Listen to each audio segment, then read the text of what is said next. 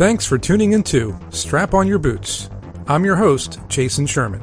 I'm a successful entrepreneur, award winning filmmaker, and a guest lecturer at top universities along with Udemy for my course, Startup Essentials. In today's episode, I'm going to talk about the spectacular failure that is Quibi. If you haven't already heard, the short form video platform of Quick Bites and Big Stories is now closing down after six months features the world's biggest stars, supposedly. No matter how you hold your phone, it adapts.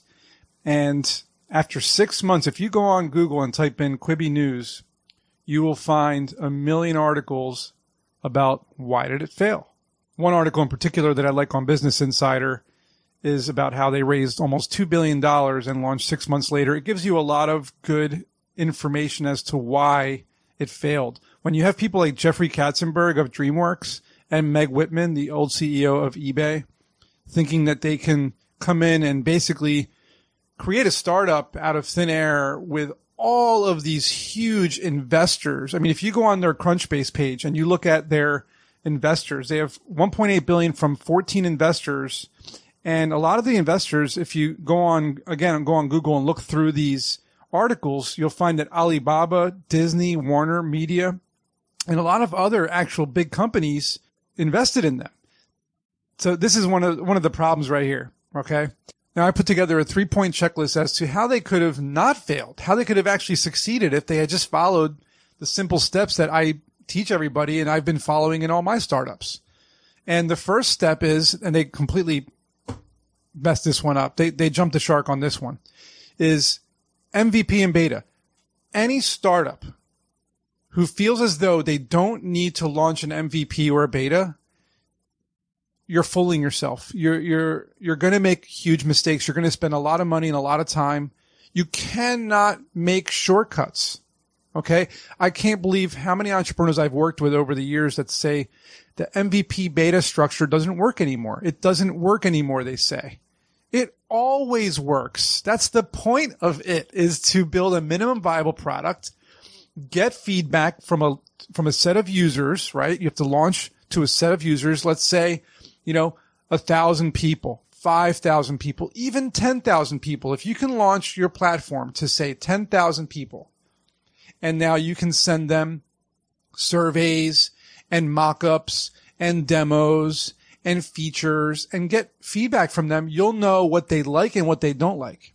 And in the case of Quibi, they would have known right away that people actually didn't want to watch this short form video stuff. They have TikTok and Instagram and they have Netflix and Amazon Prime and a lot of other video platforms like YouTube even where people can watch videos whenever they want. Why would you pay five to, to eight dollars to watch? Uh, let's, let's continue here because I'm, I'm, I'm going crazy just talking about it. So the next thing about the MVP and beta is that they use celebrities. Okay, so they paid a lot of celebrities to do this, and they could have used influencers that are are less money, right? And influencers actually promote to their audience a lot more than celebrities. Celebrities they do promote. I'm not going to say they don't, but celebrities are more to pay to play. Like you pay them money, they do something, and that's it, right? They they get their day rate, they get their series paychecks or whatever, and that's it influencers actually want to grow with a brand because they feel as the brand grows, they can grow with it. Celebrities are already grown and they're already rich. Let's face it, right? So they don't really need to grow with a brand, whereas influencers do. So I think they should have worked with influencers first and launched to 10,000 people. See if the influencers could have gotten the product out, the platform out to their followers. The next thing I mentioned is the fact that they charge five to eight dollars in the beginning they should have went with a freemium model, right? Everybody knows if you're building an app, you let people have it for free. Always. You don't charge for the app. You charge for in-app purchases. So let's say, you know, I'm using the, the, the app and I'm watching these, these shows and ads keep popping up, right? Now I know that they charged $8 for no ads, $5 with ads. Like, what are you thinking? I want to know what, what they were smoking over there, right? Because if anything, if they made it free, they probably would have gotten a lot of users. Okay. Because there's no harm, no foul. You download it. It's free. You watch some content. If you don't like it, oh well, you're not spending money. if you don't want to watch ads, then they could have charged $5. I think that's a fair price. Maybe even charge less, right? Charge less. Try a dollar. Ask your early beta testers how much they would have charged. They failed in that. They didn't do that. And then, of course, when I went on to the news and I saw that they were leasing a 10 year lease of 50,000 square feet in Hollywood, like I, I almost lost it. I was like, why would you sign a 10 year lease for a company you don't even know if it's going to work out or not? I, I couldn't believe I saw that. 48 employees, 48 employees. Could we just take a second here to mourn the unemployment of those people who were like all excited to be a part of this new platform that just failed in six months? Rip.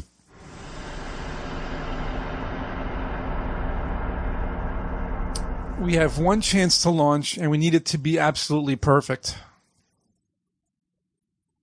Wow. Talk about a noob. And she's supposed to be this big CEO. I've worked with entrepreneurs who say the same thing.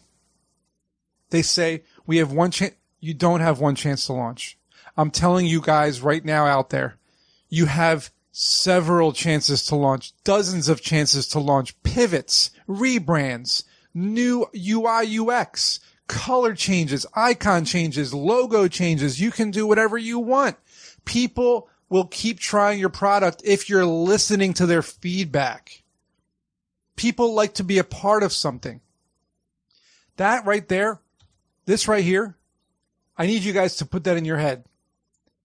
Put it in your head and then burn it burn it out of your head. It's, it's gone. Get rid of it. It's not true. Any entrepreneur who says we have one chance to launch and we have to make it perfect is wrong. I'm sorry. It's just not the case. You have to iterate. You have to change your product consistently based on feedback from your beta testers.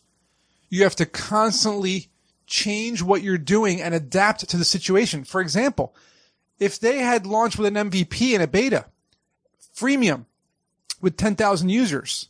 And then boom, the pandemic hits and they no longer have people waiting in line for coffee and people waiting at, the bus stop and waiting at all these places where they thought people were going to be listening to this short form, where they thought people were going to be watching this short form content, right? They could have pivoted quickly if they had been able to iterate faster and not spend so much money on so many ridiculous things. Why spend hundreds of millions of dollars before even launching? Office space and ads and employees. I mean, they spent all this money on ads. They were on a hiring rampage, poaching talent from Snap and Netflix. Really? $150 million in ads? That's like Walmart and Taco Bell and Discover and Pepsi. You guys, I feel bad for you guys. I mean, not really because you guys take money from everybody else around the world, but I mean, you got duped. And I'm sorry, this is proof that the Jeffrey Katzenbergs and the Meg Whitmans of the world, just because you ran a company well, doesn't mean you can build a startup, doesn't mean you can raise $2 billion and just instantly be successful so many entrepreneurs I come across who they might have some funds, they might have some savings, they might have some money, they might have inherited money, they might have, you know, uh, earned a lot from real estate or some other investment. And they say, I have the next billion dollar idea. And I don't need to build an MVP and get a testing group. And I don't need to test the market and iterate and get feedback. My idea is going to be a billion dollar idea. I'm going to build this big platform and I'm going to promote the hell out of it and everybody's going to use it. And I want to tell you guys one thing I learned in 20 years of building platforms for people with my development company. Not once has one of those entrepreneurs succeeded. All of those platforms have failed because they didn't listen. They wanted to be perfect. They wanted to have all the features. They wanted to, you know, launch the platform when it was finished. Guess what? There's no such thing as a finished platform. It's constantly adapting and iterating and changing to the, the market. So it's better to get it out there quickly, even when it's broken, with limited functionality. That's why it's called an MVP, a minimum viable product. Just enough to get feedback from people. And then you can build upon that with those thousand, five thousand, ten thousand people. And they're going to give you their input because they feel like, wow, I'm actually helping this platform be created according to what I think it should be, not what the creator thinks it should be. The other side of the fence is where the entrepreneurs I've worked with did listen and they did build an MVP and they did get feedback from 100, 500, 1,000, 10,000 users. They did iterate and they did change the platform based on the features the people said they wanted. And those entrepreneurs succeeded and they raised funds and they were able to get bigger and they were able to earn revenue in their platform. It always works unless you have a really bad idea, like Quibi. Great example.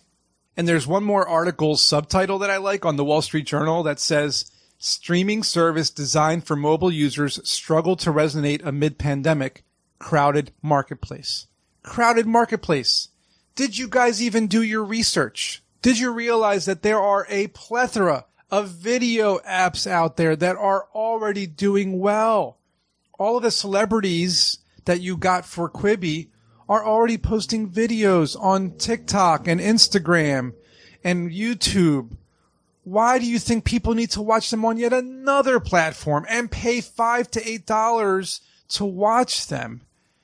And I want to do one more thing with my calculator here. I want to type in 1.7 billion dollars. And actually, I got to turn it sideways in order to put that extra zero in. And I'm going to divide it by, let's say, $25,000 because that's about the amount a startup needs to build an MVP, do some minimal marketing through landing pages, get some beta testers with some incentives, of course, and, and then launch to the public, right? 25 grand is about a good amount, I'm going to say. So if I, if I do that, the number is astonishing. With that $1.7 billion, 70,000 startups could have had their boost to get started and a lot of them probably would have succeeded versus Quibi's $1.7 billion in one startup that horribly failed. That money could have given 70, and this is it. This is, this is the moral of the damn story is you investors out there have to stop putting money into these wild ideas from people who have never ran a startup. They've run big corporations. Take your money, Walmart, Pepsi, Taco Bell, um, CNN, BBC, Warner Brothers, Snap, whoever, whoever's investing in all these companies, take your money and invest it into 70,000 startups around the world. That's so many companies you could be, you could be changing the lives of so many people around the world, especially with startups that actually help society. This is a lesson of what not to do. Always follow the steps. Hope this helps you in some way. Hope you avoid these mistakes, and I'll see you in the next one. I hope you learned something in today's episode. If you did, please share it with your friends. If you have a business idea you'd like to pitch to me, you can do so on my website, jasonsherman.org. Don't forget to pick up a copy of my book, also called Strap On Your Boots, available on Amazon and anywhere books are sold. And if you want to dive even deeper into the world of entrepreneurship, I suggest you sign up for my course called Startup Essentials on udemy.com. I really do appreciate your support if you decide to donate via PayPal, and I hope you tune into my next episode.